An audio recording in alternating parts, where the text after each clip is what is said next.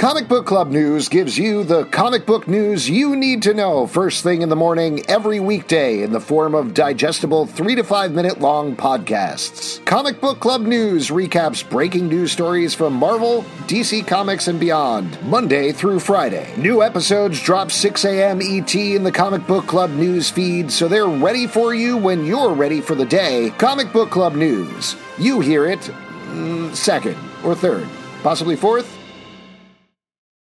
The legends are true. Overwhelming power! The sauce of destiny. Yes! The most legendary sauce has arrived as McDonald's transforms into the anime world of WickDonald's. The greatest flavors unite in all new savory chili McDonald's sauce to make your 10-piece Wick Nuggets, fries, and Sprite ultra powerful. Unlock manga comics with every meal and sit down for a new anime short every week only at WickDonald's. Ba-da-ba-ba-ba, go! At participating McDonald's for limited time while supplies last.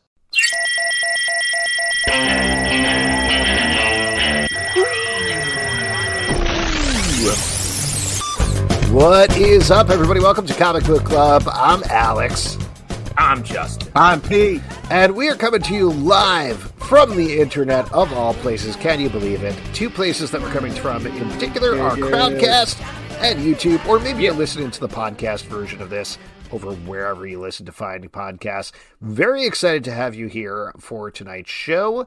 Uh, Justin, Pete, how are you guys doing? You, you're seeming a little loose tonight, a little fresh. Tip top.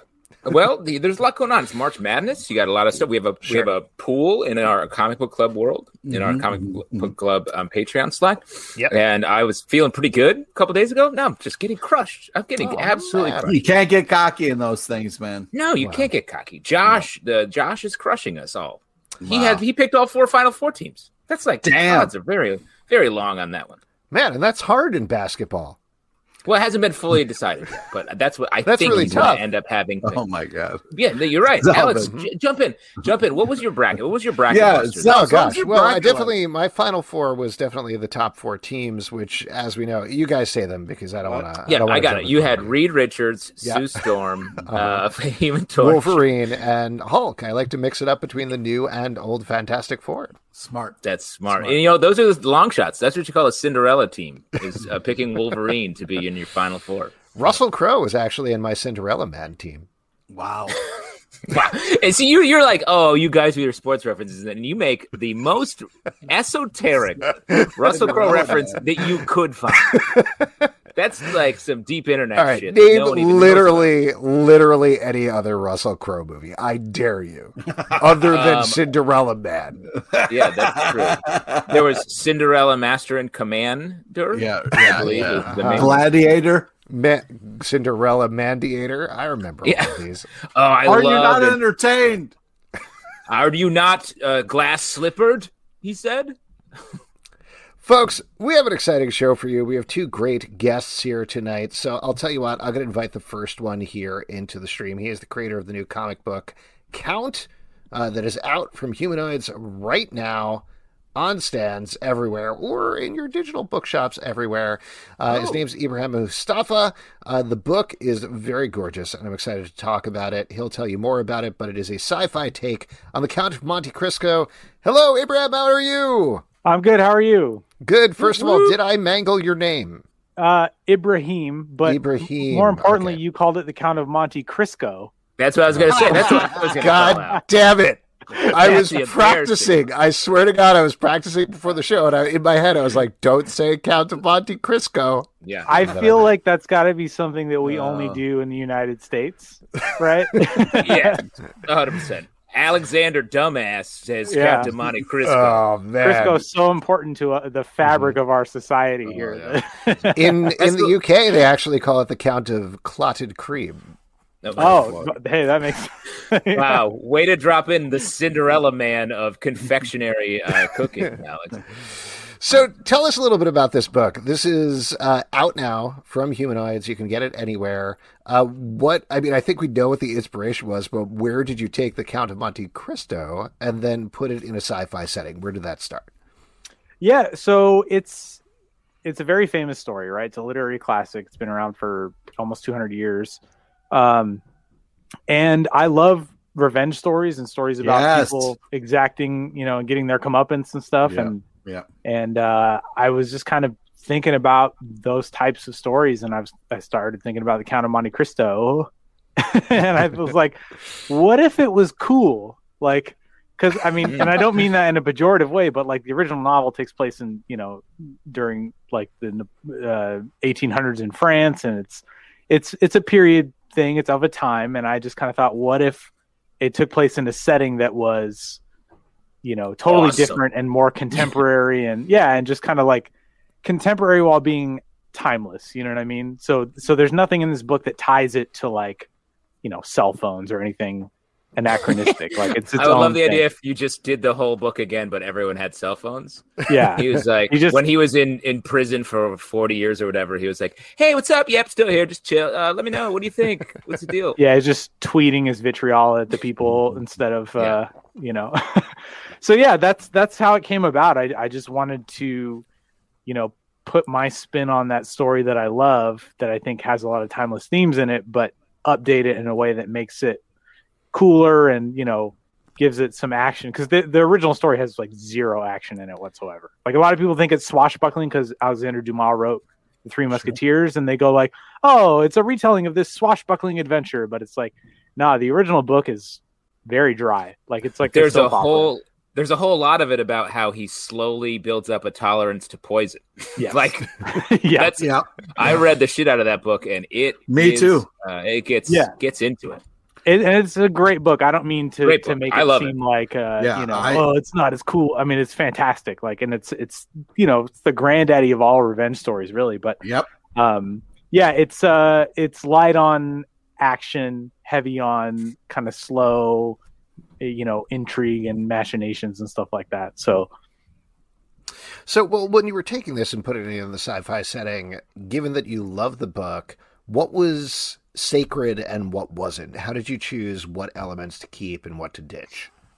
well i i basically just boiled it down to the the broad strokes of it right a guy has the world on a string and you know he's engaged and there he has people who are jealous of him and they conspire against him to get him thrown in a prison for the rest of his life that is supposed to be inescapable he escapes and uh, you know amasses a treasure and then seeks his revenge. So that's pretty much what i took from it. Um, and then i just pretty much changed everything after that. Like and even the way those things happen were different. So like um you know uh, he's uh he's in the prison but it's like instead of an island you know the chateau d'if which is a real place it's the diff the disciplinary disciplinary internment faction. And it's like you know Ah. a thousand feet in the air. So it's you know like you can't escape that thing pretty much. So he has to find a way to do it. And within the prison there's this sort of prisoner fight club thing that he's made to participate in that is a life or death thing. And um, you know so i really just tried to to heighten the stakes within the framework of the original and then add a lot to it in terms of uh, thematics with you know it's it's about justice and classism and and you know wrongful incarceration and stuff like that and then there's robots in it too so Nice. Now you're talking. Given that this was just one novel, but comics is an ongoing medium, did you look at this as also a standalone graphic novel, or was there an eye to making an ongoing series? Where was your head out there? Uh, I I wanted to make a world that I could tell more stories in, but I wanted this to be a finite story within that world. Um, so I, you know, I do, for example, have an idea for a follow up that I would do that would just focus on one character and not everyone else who's in it. Um, so yeah, you know, ultimately the goal was to make it just a singular volume that people can read, whether they're familiar with the original or not. You can just pick this up. There's no continuity you got to worry about anything like that. It's just a you know a one and done. I really like the experience of reading a, a trade or a graphic novel, and it's just like it's all there. It's a meal. You know, you kind of feel like you just watched a, a two hour Yeah. movie or something. So that was what I set out to do. Nice. Well, I want to just say, somebody who, when I read this in school as a kid, I really felt seen because there was a person who was rewarded for hanging on to their rage. You know what I mean? So, like, uh, I I uh, very much uh, love this story. Was it just something that, like, um, what was it that really spoke to you to kind of be the spark that, like, I want to update it? Were you like, hey, I, I also uh, love rage, or what was your kind of first thing that drew you to it? Well, I think um, you know it's the idea that there's there's always terrible stuff happening to people every day, and very seldom do we get to see you know the the people who are the perpetrators of this these wrongdoings brought to justice, right? I mean, we just lived through you know several years of just like watching terrible thing after terrible thing, and everybody is just like getting off scot free for it, you know. and so this book was kind of like a way for me to have a bit of catharsis like cuz and I think that's what I enjoy about their genre in general is that uh you know, we don't get to see people get the, their deserved comeuppance very often and so in these types of stories you get it and it's satisfying and you get to feel like maybe there's a little bit of hope for that happening in the real world, I guess. so, We, we just don't have the patience that the count has. He's got like, Right.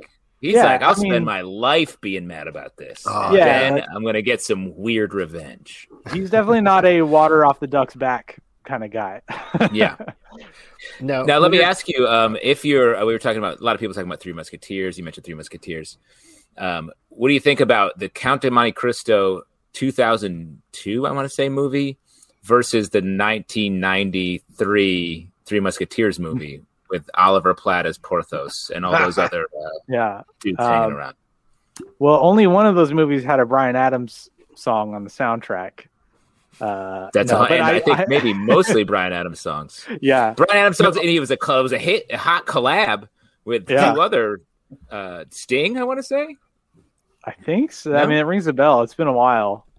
Um, yeah. I, I do like that movie, but the, the 2002 Collins? Count of Monte Cristo one is it's really really good. Like, and it holds up really well. Like 15 you know years later or whatever. It does, yeah, definitely. Yeah. It's uh, oh shit! just It's almost 20 years later, isn't it? Uh, Bryan Adams, Rod Stewart, and Sting. Rod Stewart. All That- for There love. is. How did they They bring those the musketeers, three together? musketeers. Oh my god! 100%. Yeah. Let's not forget Chris O'Donnell as D'Artagnan riding out there being like, "What year is this?" Also, Yeah. this is way off topic, but while I was looking this up, you know how Google has the lyrics under the video. Uh, it starts off with "Thank you, Wembley. You've been fantastic audience tonight, and I'm sure there'll be a bootleg in your shop soon." Anyway, we're going to be hanging around London for a few days after this, and I'll see you there. And then it goes on for a while before they actually get to the lyrics of the song. That's fine. That's it. What do you have a It's live version they- of All for One? All for I One? guess so. That's the default version on Google. It's funny that they picked those three guys because like Rod Stewart and Bryan Adams both have that same kind of raspiness to their voice, Uh-huh. and then Sting is just like the odd man out, I guess, much like uh, Porthos as played Oh, by. Here uh, you go. Here you go. Bringing it together. What a pro. Now, just to continue along this uh, line of thinking, since you've got the Count of Monte Cristo so far, would you would you ever want to do a sci-fi version of Three Musketeers, or do you just not want to be the the guy who does Dumas, but in the future? Yeah, I mean, I might, I might, you know, look to do a similar spin on something else, but yeah, I certainly wouldn't want it to be like, uh, you know, a, a pigeonholed kind of thing. I mean, it's really easy to have that happen. Like I was, I did a lot of James Bond comic stuff and just art in general because I'm a big Bond fan. And then you start to become the guy who's like, "Oh, we got suits and guns uh, in this comic. Let's ask him to do it." And it's like, so that was also part of making this book, is I wanted to show that I could draw other stuff. You know? Let me ask you: Have you ever thought about doing anything with Zorro? Oh, I was. I, oh, I was like, how did he know? I love Stick Zorro. Uh, for those For of those you of you listening, listening, yes, yeah. there's a He's beautiful his Zorro. Zorro painting right behind his head. Thank you. Yeah, I, I started it months ago, and I've just been too busy to go back to it. But I've left it there so that I Looks don't amazing. forget about it. Thank you it you. looks I, awesome. I love Zorro. I'm a big fan of uh, the Antonio Banderas movie. If it wasn't taped to the desk for um, watercolor paper stretching purposes. I would peel it up and hold it up to the screen, but it's on my. I've got progress shots on my Instagram if anyone's interested in checking it out. That's Awesome. very cool. Uh, before we let you go here to that point beyond count, what else are you doing? What else are you working on if you want to plug anything? So I've got Count is the first in a three book deal that I have with Humanoids. Um, I'm about sixty percent of the way through my second book with them. Um, it's a little too early to talk about, unfortunately, but um, it's a it's a new thing. It's you know an original uh, idea, and it's kind of a genre mashup in a way. So um, I think people will dig it. It's it's definitely a departure from Count, but it's you know uh so it's not like another adaptation type of thing or anything but um yeah a little bit of uh a little bit of fun kind of espionage type of stuff. So i guess i am kind of doing the dudes in suits with guns thing again but um so yeah i guess just keep an eye out for that. Um if you know if you look up my name on comiXology you can see all the stuff i've worked on. If any of it piques your interest done some dc stuff and vertigo and uh you know like i said james bond and all that. So yeah Awesome. Well, thank you so much for coming on. The book looks great. Very excited that it's out there, and I hope people check it out soon. Yeah, congratulations. Thank you. Thank you guys for having me. And yeah, if, if uh, actually, if people want to go to countcomic.com, um, you can see a, a cinematic style trailer that I put together for it. And there's links to order it and, and links to my sites and all that good stuff. So Awesome. All right. Cool. Have a good night. All right, Thank you, you. too. Thanks, Yeah. fellas. Take care. Yeah, take Bye. care. Thanks, man. Have Thanks, a good one. All right. Once again, that is Count uh, by Ibrahim Moustafa. Uh, that is out now from Humanoids. You can get it as a site, as he mentioned, and it is very cool. and now we're going to cool. bring our next guest into the stream here. He is the writer of one of our favorite comic books on the show. I'm very personally surprised to say this, which I'm fine saying, but he writes GI Joe for IDW. No, I am like I, nor- I don't want to Whoop, think whoop. of slamming it or anything like that. Oh. Uh, ladies and gentlemen, Paul Allor. Hello. Hey, hey, what's Hey, up? hey. Hey, Paul, thanks so much for jumping in. Uh, so I will start off with this. Uh, I was not a huge G.I. Joe fan. I love your book. It's so good. We have talked about almost every issue of, of it on our Stack podcast. What what was your approach here? What what did you start with? Because I- I'll say, Pete, diehard GI Joe fan from back in the day. Me could care less about GI Joe. We both love the book. So I wasn't allowed to watch GI Joe because they held guns. Oh, yeah. Interesting. Yeah, Uh, so, I don't Paul, know what, why. What was- did you start with? What What is it about this book in particular that made it for you a fresh take? It actually had a pretty long incubation period working with uh, IDW and Hasbro. What we finally uh, came around to is that uh, Hasbro came up with the base concept of um, trying to modernize the franchise, and they wanted uh, two big things. They wanted Cobra to be more of a world power than they had been in the past, and they wanted GI Joe to be more of a um, an espionage group comprised of civilians rather than just military folks, which is a, obviously a huge departure. Yeah. Uh, so that was kind of my my charge, my starting point. Um, and I don't think they expected me to actually like create this world where Cobra is is basically already won. You know, I think they were Yeah. thinking to be further along the timeline than that. But you know, I, I just kind of decided to go go all in with it, and you really, I think it's, um, I think it works really well. I think it, um, I think it reflects our age of sort of rising totalitarianism around the globe in the same way that the original book reflected the Cold War. So yeah, absolutely. Yeah, and you've been telling this mega story that uh, I don't know. Did it end with the Castle Fall one shot, or is it continue after that? Or you can't say. You're getting a very uh, I can't say no. No announcements have been made on that one way or the other yet. So all right. Uh, but you do have this uh, mega story that's in building, like you said. Starts off with Cobra's already won. GI Joe is on the run, trying to stop them. But one of the things that I really liked about it, in particular, is every issue was paced for the issue. Like you had a very specific idea, a very specific tone for each issue. So was that part of the original pitch as well to make it a single issue as well as this overarching story? It was, yeah. The plan from the beginning was to make it basically one-shot missions with every issue. Um, what that allows us to do is we have a core cast that we revisit in most of the issues, but we also have some issues where we're able to split away from that and see different Joes around the world. Um, see, uh, you know, focus on Cobra, Um, I think issue four like doesn't have a single GI Joe character in it. I may be wrong about that, but yeah. Um, so yeah, it allows us to really do some. We, we, have, we have an issue where we just uh, it's just Tunnel Rat like a solo mission where he's just like desperately trying to stay alive, and we don't see him in any other issues. So yeah, it allows us to really play with uh, play with the format and do some some interesting things with it, and also it allows people to just walk into their shop and pick up any issue of GI Joe, and they'll be they'll be fine. What I loved about it was it felt like you got. Uh, and so I'm curious about your process. Like it felt like it, everything was so specific. Um, it- like it felt like you just had all these great stories, and you were like, did you work from the stories into the Joes, or were you like, I need a good Tunnel Rat story, and you work out from there?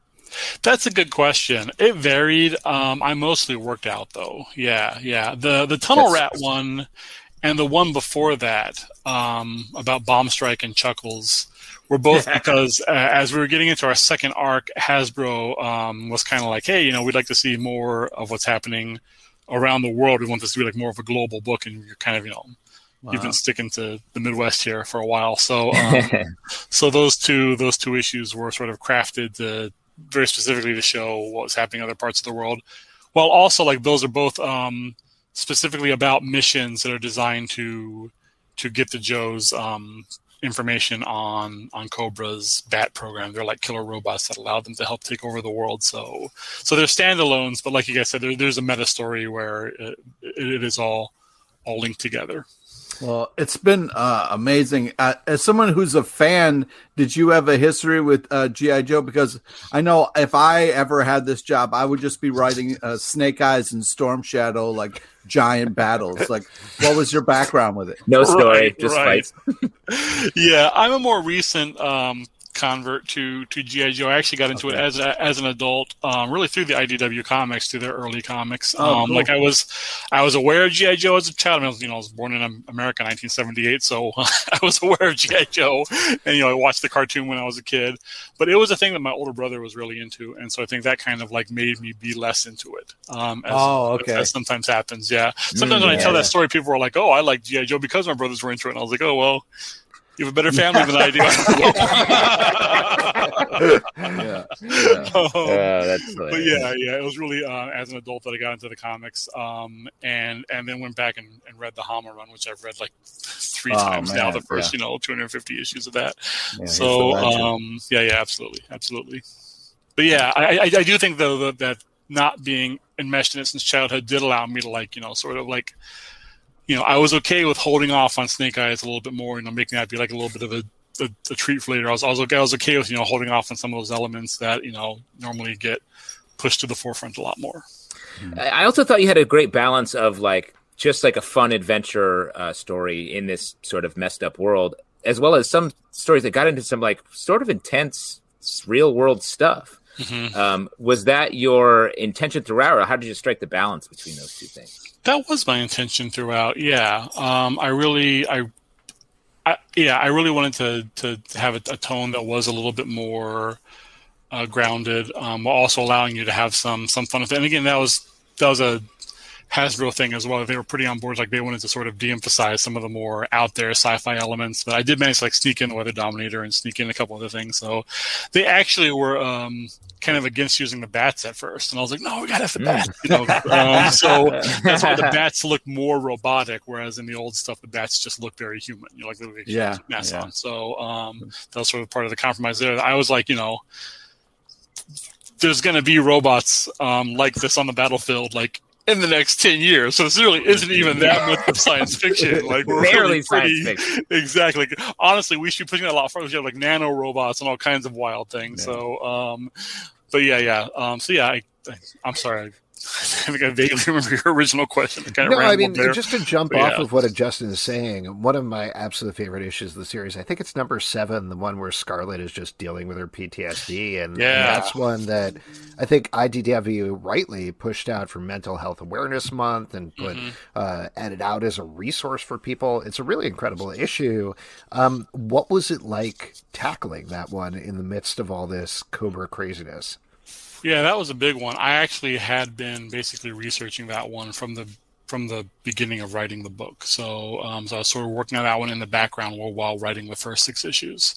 Um, and then even with that, like that issue took me a long time to write. Like you know, I didn't, I wasn't behind the art because that's you know very verboten as a comic book writer, but you know, it was definitely like pushing it right up to the edge.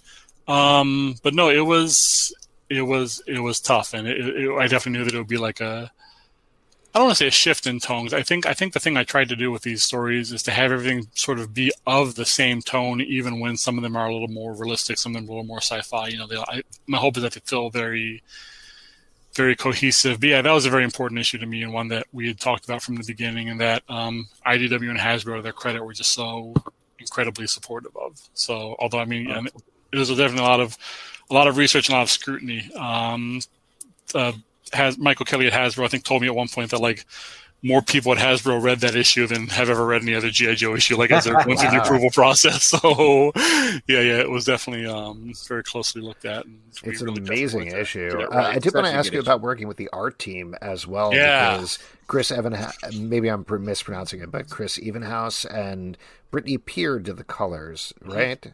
Yeah. Uh, just it's it's incredible what you guys have created across the board, and for anybody who hasn't read it, it has such a different look from what you might expect from a G.I. Joe book. So again, what went into crafting that world with them from the art perspective, and what's the journey been like with them over the course of these issues? Oh, that was so great. Um, Chris, I've actually worked on a few times, worked with a few times before. Um, we actually, he was actually one of the artists on my very first GI Joe project, like many, many years ago. And then we also did um, a book for Aftershock together called Monstro Mechanica, um, which you can nice. buy the trade of. Um, so I actually requested that they take a look at Chris for GI Joe, and they did, and they were like, "Yeah, let's let's let's bring him on board for this."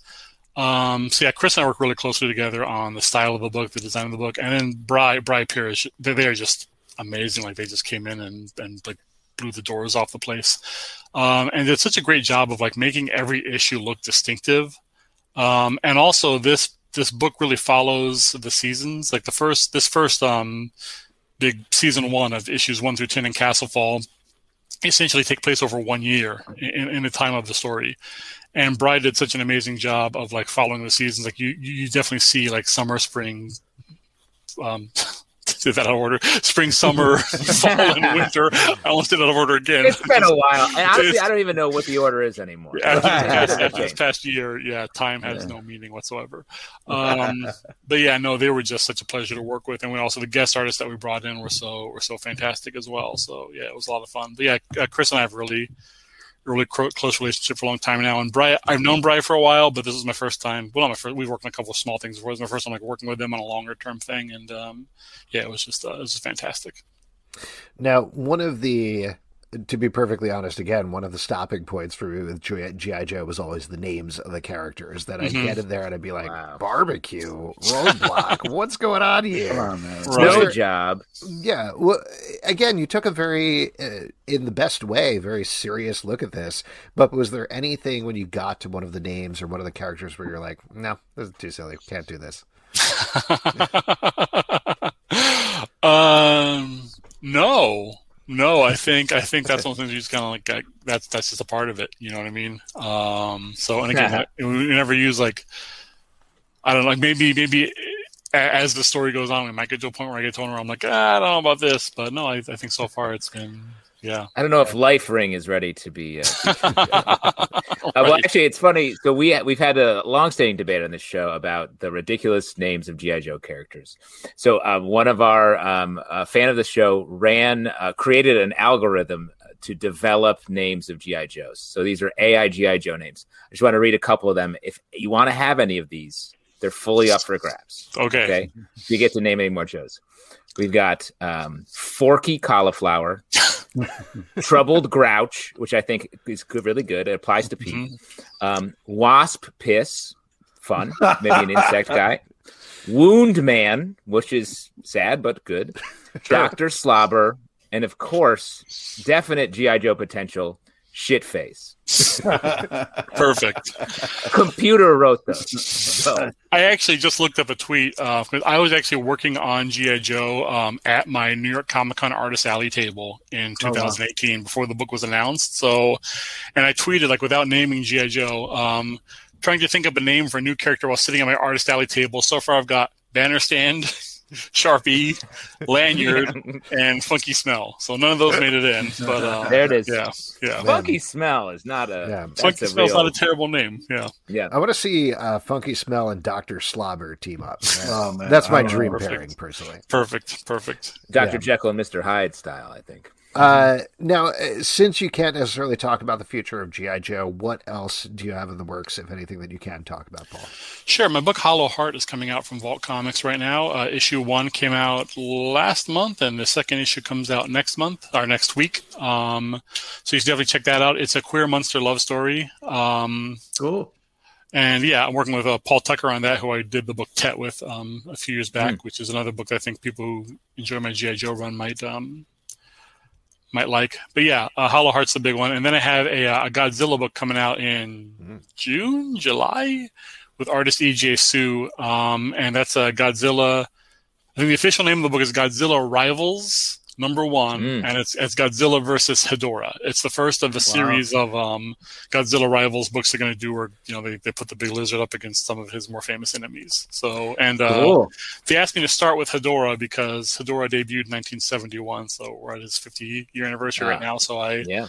I leaned into that by setting the story in 1971 Manhattan, and uh, it's a lot of fun. Oh, now, cool. given that Oh, you that's have awesome. had such deeply emotional storylines for GI Joe, Mhm. Can you do the same sort of thing for a Godzilla book? Can you yeah, put- of course you can. Hold on, Pete. I'm asking our guest. All right. He did an amazing job. Why would he? Why would he stop? No, I'm just saying Godzilla's a big lizard who breathes fire. I don't know. No, I took a powder on the on the on the character stuff for Godzilla. It's just it's just 40 pages of um no no I, I, yeah it, it is actually a very character focused story. Um, it's about these two people that I don't want to say too much about because that gets into you know I'll get into spoiler territory very quickly uh, if I do that. But I, I can say it's um it's a it's a a guy who's trying to get a um, a scientist who has the key to repelling these kaiju to a hospital, um, and, but he has to like Mm. travel through like kaiju torn Manhattan to get her there. Oh, Um, that's And you know, as the solicitation says, terrible choices will be made along the way. So yeah, yeah. Awesome. Cool. We do have a question Can't here from the comments for Sure. you. Uh, Joe wants to know what's a GI Joe crossover you wish you could do, but know you could never do, whether cause of rights or whatever. I haven't thought about that. Boy, I don't necessarily know because Hasbro, I think, has been pretty open about um about crossovers. So I'm trying to, I'm like, I'm, I can think of plenty I'd like to do. I'm trying to think of one that would be like impossible. So I don't know. Maybe um, my favorite movie is Jaws. I think GI Joe and Jaws would be a a tough sell. That's yeah. Um, Yeah, they, would, they might not ever really Come on, encounter each other. shipwreck. Shipwreck would be fun. shipwreck, yeah, shipwreck up there against the Great White. Yeah. So yeah, another one of my favorite movies uh, is The Conversation, and I would love to drop Harry Caul into the GI Joe world. And, like, he has to, they like they like intersect on some surveillance mission that he's doing. That would Oh be wow. he'll like try to do it like like like Archie and the Punisher style, where you're like true to the tones of both properties while Yeah. also you know telling a compelling story. So yeah, uh, yeah, I, think Wow. I like I like that one more than the Jaws one. So I'm gonna say GI Joe and the Conversation is the crossover I would love to Yes. do, but never will be able to. That's great. amazing. That's really that's a deep cut. I would Yeah. definitely read it. Paul, thank you so much for coming on. Congratulations on the book. It is Oh, Yeah, thanks we much. love it. Such Thank a you so great book. We truly love it. Thanks so All right. much. Have, a good one. night. Take care. Later, Paul. All right. Once again, Paul Allor, G.I. Joe, the entire series, asterisk, maybe for now, is uh, available from IDW. Definitely check it out. Whether you're a G.I. Joe fan or not, you're still going to Exactly. like it. You got two out of three guys here on this podcast who didn't even uh, know the Joes. Yeah, you got to know your Joes. And you gotta know your Joes. know- we know. Well, real quick, shout out, shout out to Nat Townsend, first Yeah, stand up oh, guy right. for the um, AI Joes. Um, he- Horrible names. Horrible names. great. Slobber, There's so many more. Dr. Dr. Slobber. Slobber. Oh, did you stop yourself? There, oh, there are like 50 of them. Oh, they said six. Oh, That's man. restraint. That's grown up restraint right there. Yeah, there you go. Well, I'm not going to restrain myself from moving on to our next section, which is uh, your questions. Here we go. Oh, And in audience questions, you can ask questions two ways. First of all, if you're over on YouTube, drop them in the comments over there. I'll keep an eye on it. Over on Crowdcast, drop them and ask a question, as I see a couple of you have already done. But first of all, what you drinking? Pete, what's your poison tonight? well, uh, you know, I'm.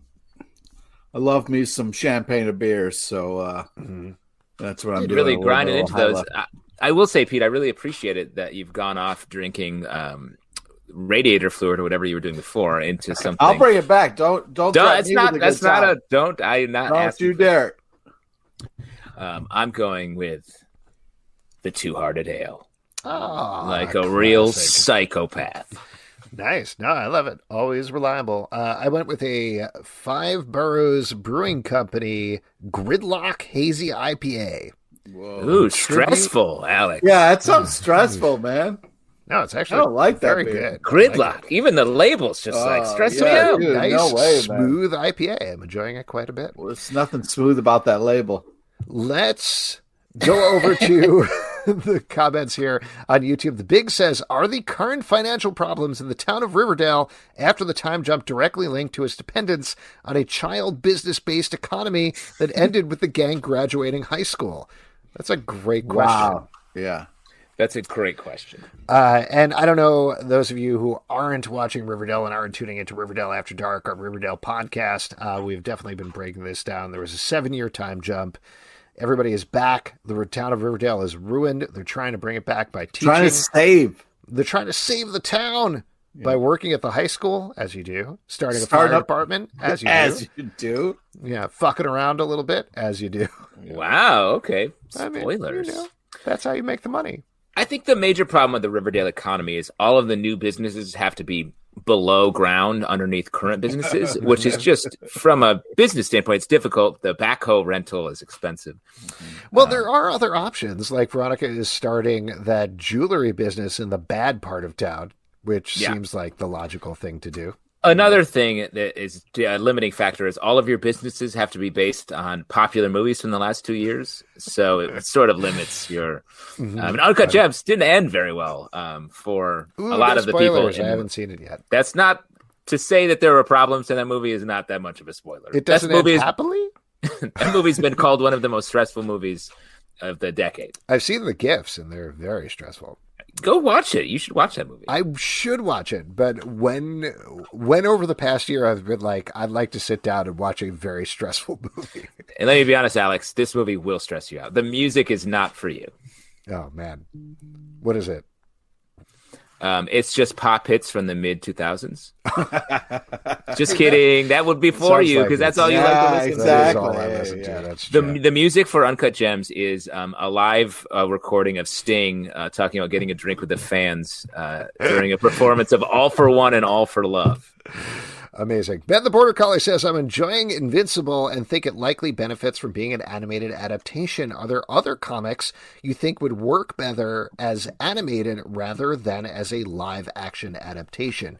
Now, great chance to plug that we have a new podcast, Podvincible, our Invincible podcast. We're only two episodes in, but that third episode is coming any day now. I can Um, feel it. we're letting it marinate.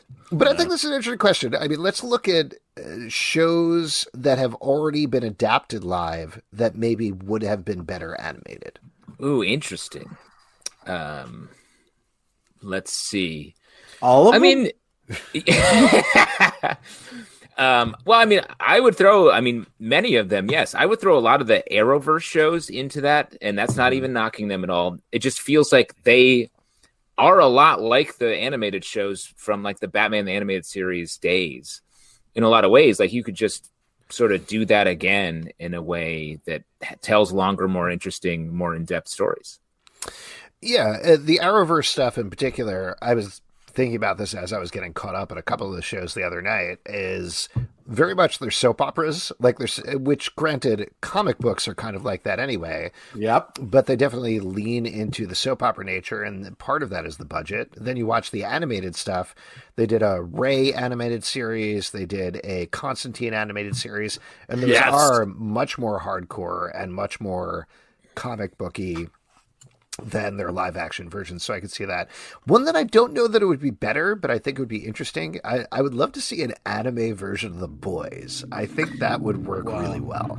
Well, I, I, that answer crossed my mind, but I just think that show is so well shot and well made Sure. that. And well acted. I mean, the people are just destroying in that show. Uh, but I would say tonally, it would be like Invincible. Invincible Mm-hmm. has some sort of shares a little bit of DNA. It's le- Invincible is much more earnest and less satire based, but it does feel a little bit like oh, they're violent on purpose. hmm Yeah. And I'll throw out my perennial answer: the animated show that I want to see is Bone. I want to see Jeff Smith's Bone yeah, here as we go. an animated series. There we go. Uh, we got one from Kevin. What's a classic tale you'd love to see adapted, updated, and how would you love to see it done? A classic. Oh, this is like Okay, here we Like go. Count. Here we go. Yeah. Hot take. It's Robin Hood, but they're foxes. What? You are so close to your camera right now. It's uncomfortable, Pete. and microphone. Um, uh, Robin Hood. That's one of my Disney's Robin Hood. Too close. Also, Alex um, is one of my favorite movies of all time. Classic animated tale. Has anything not been done, updated Uh, at this point? Honestly, I feel like every single IP that is possible to mine in any particular way has been done in every version if it's free of rights. Uh, true. Um, I guess um, just sort of some early cave paintings would be nice to see. Oh, uh, Really brought to life. They adapted that as train coming towards you. Oh, no, of course. Wow, another great train coming toward you reference. Two weeks in a row. Every Um, week. It's the only reference I know. what about a little book called The Bible? Oh. the slow. Um, I mean, that's that's such a tough like. It's because so much. Maybe that like more on the book front, like uh, like in Ethan Frome, Mm. something no one would want to see adapted. Wow. All right. Um, you know what? Uh, This is Treasure Island. What are we talking about? Uh, adaptations of things that you'd like to see in comic book Yeah. form? I don't know if it's ever been done as a comic book, and this is only top of mind because I'm reading it to my son as his bedtime story right now. But reading Lion the Witch and the Wardrobe, which is so good. Also, way more religious than I realized when I read it as kid. like Me too. crazy religious. Yeah. Um, don't I? I don't want to reread that because I love. That was one of the first books I ever read on my own. Was that whole series and the Voyage of the Dawn Treader? I still sometimes dream about falling through a painting into um, like a seascape, and it's just it feels like it was just such a creative revelation to me. And then I was rereading Line of Wardrobe. I was like. This is trying to trick people into be Christians. I was, I was duped. I was trying to, trying to be duped. Yeah, I'll, I'll tell you, I I'm really enjoying it now, though. Uh, Like understanding it at that level, and like it's so clearly an allegory the entire way through. But I read it to my daughter when she was probably two or three, and she was totally bored by it and didn't care. So I was focusing on that aspect a lot more. But my son's super into it, loves the mythology, loves all the characters and everything, and the writing is really fun and good. So. Yeah. I don't know. As long as you are aware of what you're getting into going in, it's really good. And uh, I'm I'm glad to revisit it because it was it was the first book I read by myself, so I have a, a special You place in my heart for it. Yeah. Yeah. Well, let me. I the one part that really resonate, that really stuck out as not being Christian, is where they you play "fuck Mary Kill" with the Lion, the Witch, and the Wardrobe at the end. Yeah. that part was Fuck, crazy. fuck the wardrobe. of course, Marry the lion. Kill the witch. kill the witch. Bad. She's Oh, bad. Man. Kill the Janus? witch. Come No on. thanks. Pete, would you have the same same No. order? No, no, definitely not the same order. Okay, go Fuck ahead. the and wardrobe what it because it's like got that big hole going out there. You know what I'm talking about? Oh my god. Alex, no, whenever you're playing that "fuck Mary Kill," you don't need to go into details. Just future rep. Don't really lay into the details. That's know. not This is what the you first do. time I've played this fun game. Oh well, I'll send you. I have a uh, Milton Bradley does a great board game version of it. Fun for the whole family. Oh wow. Oh, great. I Uh, really struggle to think of Milton Bradley. Is that right? Is that, I feel like that's Yeah, that's right. board games. Yeah. You got it. Uh, question here from you on YouTube. Enrique Chums says, "Did you guys enjoy the Suicide Squad trailer? Have you checked it out, guys?" Yep. yeah. I thought it was very good. It reminds me very much of the Guardians of the Galaxy trailer. You seem resigned to that, Pete. Is that a bad comment? Is that a good comment? Well, I it seemed it seemed like an obvious choice to be like, um, hey, if you like Guardians of the Galaxy, guess what you'll also like. Uh yeah, I'm I Sorry, think Pete. That's how everything has ever been. not all the time, but I think that uh yeah, I'm I mean it looks like a ton of fun. It looks really intense and over the top and why not? you're officially just through the looking glass in general, Pete. You're like, I don't know. I feel Uh, like you're you're like lean back. You're like, well, I don't know. Why not? Yeah. Make it. Just keep keep on trying, guys. Yeah, come on. Um, I really like the use of Harley Quinn in this. Like, Mm-hmm. I would thought it was going to be difficult to go from her own movie uh, back to like less that let her ever be a supporting player, and then the way they used her in this trailer, I thought was really well done. Very funny. Uh, I mean, James Gunn's a funny guy. Like, I'm I'm excited to check it out. It looks bigger than I expected based on the first teaser, which is good. And if you haven't seen this, obviously spoilers turn away, but it's in the trailer. So Starro and the way that they're using Starro seems super fun So cool. as well. Um, yeah, I'm excited to watch it. It seems like it seems like a goofy, fun movie uh, driven home by the way that Viola Davis is playing it. And if you saw Suicide Squad, she was so serious there and so grim, and it was so like the whole Snyderverse thing. The fact that every time they cut to her and she's like, is Yeah. very funny, and it's a much better way of using her. And if this movie's fun and funny, it gives uh, just a direction for the DC universe to go in, and it gives like just a doorway or a window or just a little crack that they can look through into something that is more fun than where they are right now. Well, and also another thing that was nice about it, and I'm sure everybody knows this by now, but James Gunn used James Ostrander in the movie. He's in the trailer putting the bomb injection into the back of, oh, oh my God, what's his name? Michael Rooker's head. Yeah. So it seems like it's channeling those comics, which are very gallows humor. And that's Yeah. much more fun than Suicide Squad, the David Ayer version, which is just like uh, a mess. It's all over the place. You know what they say is gallows humor is better than just straight up gallows, and I'll stand by that for for the rest of That's my a life. good saying. It's That got was weird C.S. Lewis said that, right? Yep, famously. Uh, we got another Riverdale question here from YouTube. Nelson Martinez says, "Who had the better line delivery on Riverdale? Reggie when he calls Archie and each of the rest of the Bulldogs a loser, or Hiram saying the only thing he knows about the Bulldogs is that they're garbage." Oh man. I mean, they're both really great uh, line readings and fun moments. Uh, I don't know. I gotta go with Hiram on that one though.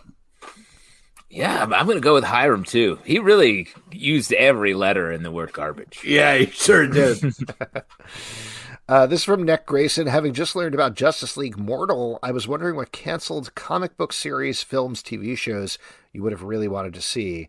Justice League Mortal, that was the George Miller one, right? Where he was going to be doing a Justice League movie and it sounded super weird and super interesting and was in development for a really long time. So, what scuttled project would you be most interested in? Um, I mean, uh, there are so many, especially the weirder ones. Are what was the uh, um, what's the? Oh, I can't remember either part of this. Um, I need a second to. Uh, So the ones that came to mind while you're thinking of it, I mean, the two Supermans that got done, I don't remember whether they're the same one, but the Nicolas Cage one, which they actually got Right. as far as doing a test of the suit, absolutely bizarre.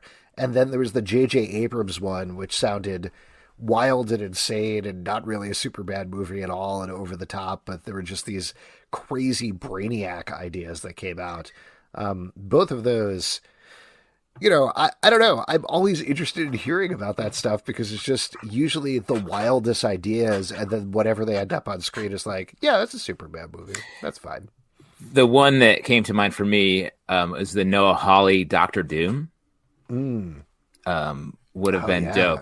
And the reason I couldn't remember is because I couldn't think of. I kept thinking of Noah Wiley, the actor from ER, and his Doctor Doom script is awful. So that's I didn't want to say that. wow. It's Hawley's Doctor Doom. Like, Uh, and Joe- he turned the script in in like 2019, so it could still happen. Uh, Joe mentions the old Fox Locke and Key pilot, which is really good. If you Mm. never chased it down, it's kind of bumping around on like Vimeo and other places and is great. I think they showed it off a couple of times at San Diego Comic Con. I've never seen the Hulu one, which I'd be really fascinated to see as well. If anybody is listening to this and wants to sneak it our way, that would be awesome. Ooh. Mm, but that would be very cool. Um, cool. Good question. All right, let's go on here. Uh, Joe says, considering the G.I. Joe discussion, what is your favorite Marvel licensed comic book?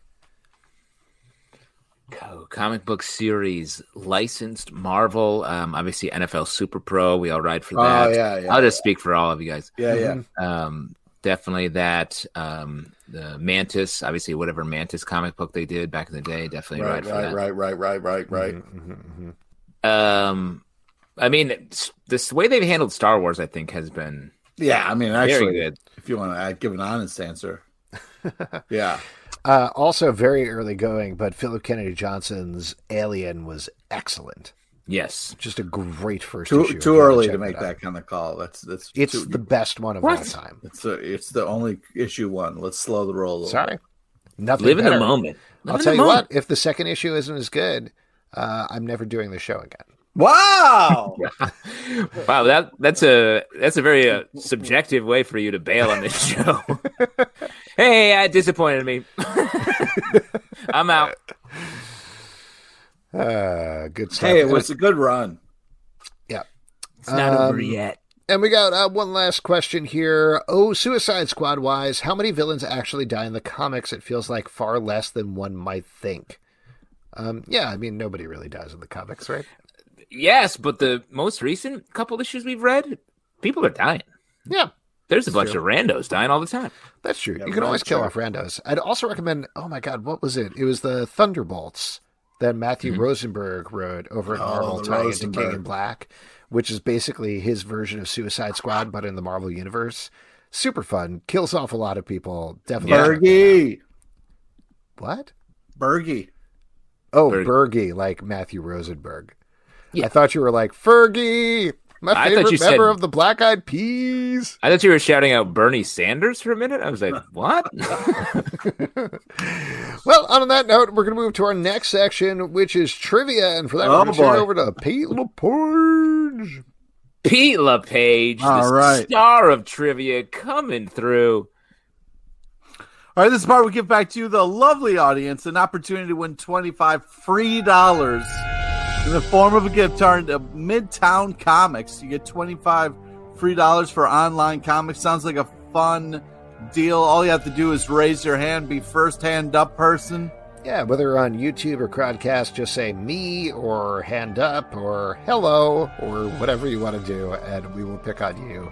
And you're going to walk away We're with not going to pick on you. We're No. gonna pick you for the trip. We're going to make fun of you. Oh no! Come Uh, on, Ooh, here we go. John. John, John George. Yeah, let's bring Okay. him there. right. Nice. Bringing John into the stream here so we can ask him some trivia. We'll see what happens. Uh, but it should be very exciting. He should win $25. Yeah, Pete, might. this is from your own bank account, right? No, this is uh, from Midtown Comics. Mm. Yeah, yeah. I'm not going to just mail you twenty five dollars. But you're sort of the Willy Wonka of Midtown Comics, right? Uh, I think that's a nice thing to say about somebody, but uh, I, I don't know Is if I it? would. Is it nice to call somebody the Willy Wonka? Yeah, I mean the fact that you feel like I own Midtown Comics can walk around and use their elevator. Oh, man. you I'll do tell do you that. what. You do. do John can't connect right now, so I'll tell you what. Why don't we just do it in the comments? You read it, and he'll comment in the comments. All right, great. He's gonna comment in the comments. Great. This is more time for us to really be the stars of trivia. Oh boy, this is about John, guys. Okay, so here we here, go. why don't you, Pete? Why don't you ask the questions to me? Oh. Hey! Oh no. Oh no! Oh, he's, he's in a loop of some kind. That's fine. Quick, ask some questions. Pete, go, go, go. All right. Today's trivia is on topical comic news and a small nod to the legend Jessica Walter. All right, here we go. Question number one. There's going to be a new upcoming X Men story from which amazing writer? Is it A.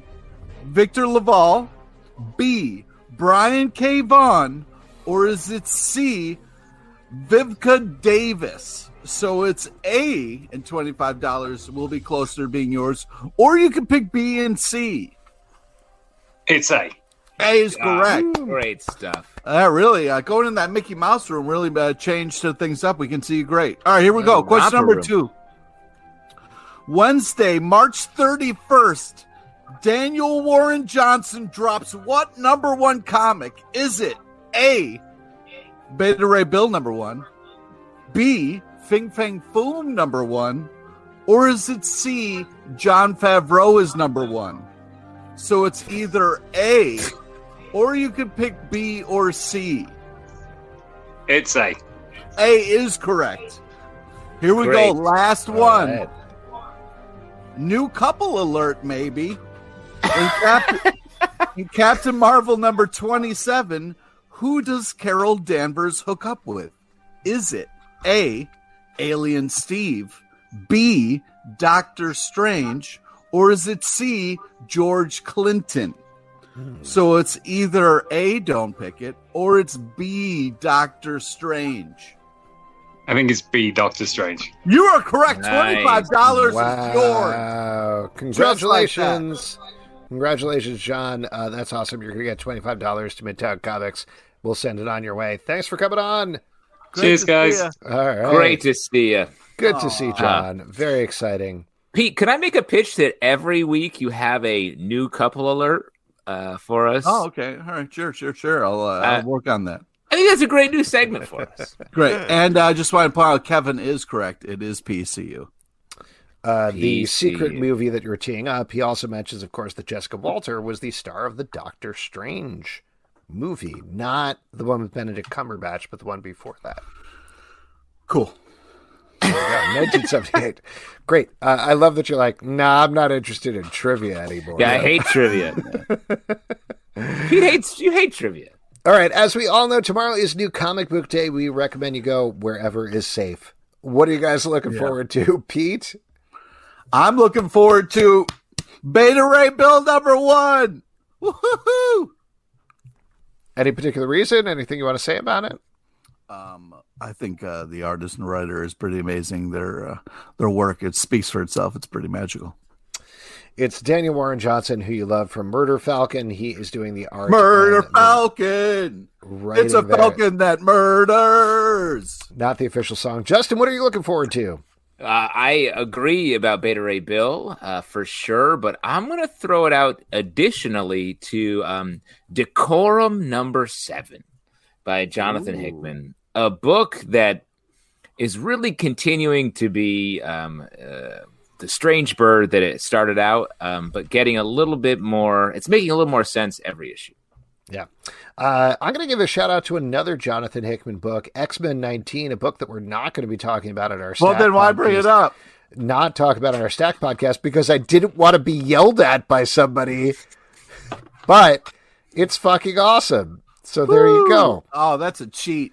Yeah. We can't how dare you? How dare Yeah. you deviate? Dude, it's uh, I'll do whatever I you want. wouldn't even put it on the stack. I'll do whatever I want. You So know, I we I'm a started- free not man. awesome. I we started the it's show with awesome. Pete and I going rogue, but you're the true rogue. you're the true Porthos of this podcast. Oh, thank you. Well, anyway, you can check out some of those reviews on our Stack podcast Wednesday at 9 a.m. on uh, the Comic Book Club feed, and it's on the Stack feed. And folks, that is it for our show. really big shoe. A couple of people we want to thank before we go. We want to thank Ibrahim Moustafa. Uh, You should check out Count. It's available Yeah. from Humanoids everywhere. Also, G.I. Joe from IDW by Paul Allor. Check that out as well. Uh, and I want to mention we have two big shows coming up at you over the next two weeks. Next week, Scott Snyder is going to be back here with editor Will Dennis Whoa! talking about Nocterra, the So fun. huge, very big new comic from Image Comics. We'll be talking about issue number two and everything else. Also, two weeks from now, I don't know if you guys know this, on the eve of the release of a very special comic book, we're going to have a packed show for you in two weeks with Joe Hill. Gabriel Rodriguez and Chris Ryall talking about Locke and Key, Hell and Gone, uh, right before it comes out. So that's going to be very awesome as well. So look forward to the next two weeks and all weeks. They're all awesome. And all weeks. A couple of other things to plug. Riverdale After Dark, our Riverdale podcast, is doing one more Wednesday before the big break, so check that out. Marvel Vision, our Marvel podcast, currently talking about Falcon and the Winter Soldier. Podvincible, our Invincible podcast, is running right now. Patreon.com slash comic book club to support the show and other shows we do. iTunes, Android, Spotify, Stitcher, or the app of your choice to subscribe and listen and follow. Also on iTunes, leave us a comment and a rating. We would appreciate that. At Comic Book Live on Twitter, comicbookclublive.com for this podcast and many more. Until next time, bye bye. Good night, guys. Um, the Winter Shoulder is the Count de Monte Cristo's.